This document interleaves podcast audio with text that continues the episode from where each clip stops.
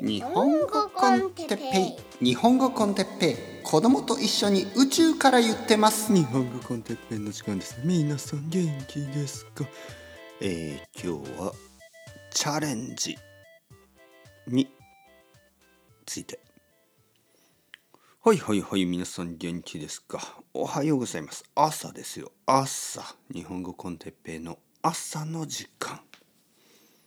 朝はやっぱりいい気持ちですね。そして今日は月曜日の朝なんですね。僕が一番好きな時。一番好きな時。ちょっと変ですよね。あのたくさんの会社員の人たちは月曜日は月曜日の朝はちょっと憂鬱ねブルーマンデーとか言うらしいですよ。あのたくさんの学生たちもねあの、また1週間が始まった。はい。僕はちょっと違うね。よし1週間が始まった。素晴らしい。ね。素晴らしい朝が来た。希望の朝が喜びに胸を喜びに胸を ちょっと待ってくださいね。この歌ね、あのー、あるんですよね。素晴らしい朝が来た。えー、そう、新しい朝が来たという歌ですね。歌のタイトルは新しい朝が来た。あ、違うな。えー、歌のタイトルはラジオ体操の歌ですね。ラジオ体操。ラジオ体操っていうのはなんかねまあ、昭和の時代からあのずっとあるまあラジオを聴きながらみんなでちょっと運動する。まあそういうプログラムがあるんですけどそこのあの曲があるんですよね。朝のテーマが。で「新しい朝が来た。希望の朝だ。喜びに胸を開け。青空あじゃあ大空青げ。まあそういう歌があるんです。喜びに胸を開け。よくわかんないな。なんか胸をこうああそういうことね。ラジオ体操の時にこうちょっとこう胸を突き出すようなあの運動があるんですよね多分そういうことだと思う、ね、喜びに「ああ朝が来た!」っていう喜びにこう、まあ、ちょっと鳥のようにねこう鳩のようにあの腕を動かす翼を動かすようなアクションがあるわけですよね。なんで胸を開くみたいなことでしょうね。え大空仰げ仰ぐっていうのはまたこうそうですね。なんかこう空を見てでこうなんか大きく見るみたいな感じですよね。仰ぐっていうのはね。なんか空全体を見るね。まあ東京だと無理ですけどほとんどの場合はまあたくさんのビルがあるんであの大空を仰ぐことはできないですけどまあまあ田舎ね。田舎にいると、まあ、僕の出身とかねもう空しかないですからね。あのもうほとんど空ですからね。はいほとんど空ですね。空と森空と山みたいな感じですよね僕の田舎は。はい家はなんか目に入る景色の人間が作ったものは多分1%もないんですよね。僕の田舎とかに行くとまあ空が広くてその向こうに山がずっとあってあの人間が作ったものがほとんど見えないんですよね。はい。えー、だけどその東京だと逆ですけどね。はい、まあまあとにかく新しい朝が来ましたよ。素晴らしい。あのこうやって1週間が始まるとやっぱりこういろんなチャレンジをねしたくならないですか？どうですか皆さんチャレンジ。チャレンジといえばねえー、この前あの生徒さんまあラファウさん。まあ名前言ってもいいでしょ別に。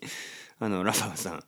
ラファウさんポーランドのラファウさんがあのなんかスパルタンみたいなあのアスレチックあれなんていうの？障害物競争。えー、なんかこういろいろなこうあのいろいろなものがあってあのいろんなチャレンジみたいなのがあってそれであの走りながらそういうのをこなしていく。なんかこうまあ子供のあの公園に子供がこうこう猿みたいにこうなんかこうまあなんか金属の なんか説明下手ですね僕は。なんか子供が遊ぶ遊具がありますよね。なんか猿みたいにこう伝っていくじゃないですか。なんかこうあの鉄棒ですよね。鉄棒がこうはしごのようになっててでそれでこうオランウータンのようにあの遊ぶものがあるでしょ。あれのなんかまあ大人バージョンというかそしてさらにいろいろなものがあるんですよ。なんかこうすごく重いチェーンを持ちながらあの坂道を駆け上っていったりもう本当に泥だらけになるんですよね。終わった時は泥だらけになってみんなで笑顔で写真撮るみたいな、まあ、そういうあのイベントが世界中でありますよね。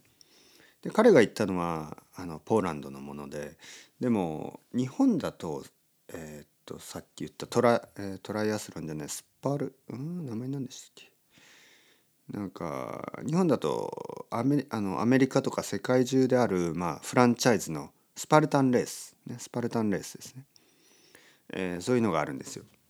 まあ、気になる人はちょっと調べてみてくださいスパルタンレース。でラファウさんは実はこの行きたくなかったんですね最初。なんか会社の同僚かなんかが「あのラファウ行こうよ」って言ったらしくて最初彼は「いやめんどくさい僕はそういうのあんまり好きじゃない」と言ってたけどまあなんかこうたまにはいわゆる自分のコンフォートゾーンの外に出て悪くないかなと言ってやったらしいんですよ。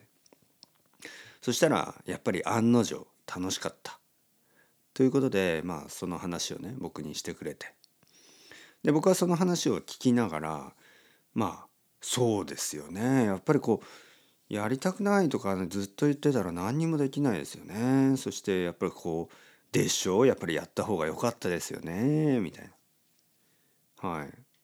でまああの日本にはねスパルタンがあるっていうのを調べてでラファウさんがねまああ面白いかもしれない。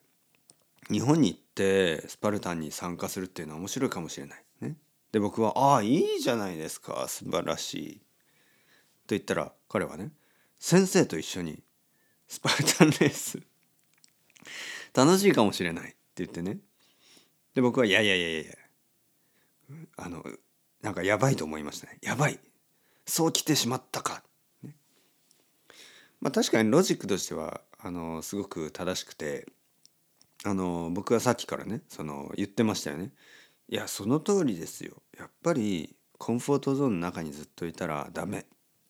人間はやっぱりチャレンジをした方がいい。自分がやりたくないと思っていることが実はねやってみたら楽しいっていうことたくさんありますよねみたいに言ってたのでいやもちろんあのそのロジックで言えば僕のコンフォートゾーンね僕も僕のコンフォートゾーンの外に出てスパルタに参加するべきですよね。でも絶対嫌だ 絶対嫌だ。なんかねまあまあまあまあ言ってることがかなりあの矛盾してますけどなんかねやっぱりねあのチャレンジの中にもその向き不向きのチャレンジがあるでしょ？みんなが全てのチャレンジをするべきとは思ってないんですよ。やっぱりあのコンフォートゾーンの外に出ることは大丈夫だけどいわゆるあのコンフォートゾーンの外だけどもう本当に嫌々ゾーンね。もう嫌。本当に絶対やりたくないようなものはちょっと外すぎるというか。多分ラファウさんにとっってそのスパルタンレースみたいなものはまあコンフォートゾーンの外だったけどそこもまだあのまあセカンドコンフォートゾーンみたいな感じだったんじゃないですかね。だからまあ楽しかった。僕だったら多分ねもう本当にもう多分なんかこうもうもうすでにそうですけど今ねもう考えるだけで手に汗をかいてきたしちょっとお腹が痛くなってきましたね今。あの自分がそのスパルタンゾーンに応募するそして参加するそしてその前の日の夜に眠れない。で朝食べられない。ちょっとこう頭も体もフラフラしてそもそも自信がないのにさらに自信がなくなりもうあのスパルタンに向かう途中にも倒れます。僕だったら。それで悪いことだけを想像する。はい。そしてもうあのもう嫌すぎてもうどうにかしてスパルタンを中止させたいとか思うんですよね。だからまずは台風来てくれみたいに祈り出しね。多分裸になって滝に打たれながら「台風来てください台風来てくれスパルタン中止」みたいに。だからそういうことを始めるんで僕の場合ねその迷惑ですよね。迷惑でしょ？やっぱり他の人たちはずっとずっとそれを楽しみにしてずっとずっと練習してきたわけですよね。だからやっぱりその人たちのためにもやっぱこの全ての人たちのためにももう地球のためにも僕はスパルタンをあのやらない方がいいと。だからこれはね本当に地球を救うためなんです。地球のためなんですよ。本当社会のため世界のため。僕は世界のために自分を犠牲にするんですよね。はい。スーパーヒーローだから。というわけでまあまあちょっと言い訳っぽかったけどラファーさんあなたのプロポーザルは丁重にお断りさせていただきます僕は、えー、ラファーさんがスパルタンで走ってる時僕はあのおにぎりでも作ってあの待ってます。ね、なのであの終わったらあのゆっくりおにぎり食べて休んでください。あそれがいいね。それがいいですね。ラファウさんはスパルタンに行ってでその後あの一緒に居酒屋に行ってねあのねぎらうっていうかね「お疲れ様でした乾杯」まあそれはあの僕の得意な得意なあの仕事だから、ね、はい。なんでいいプランができたということでそろそろ終わりたいと思います。チャウチャウアスタルゴ。またねまたね。もうだね。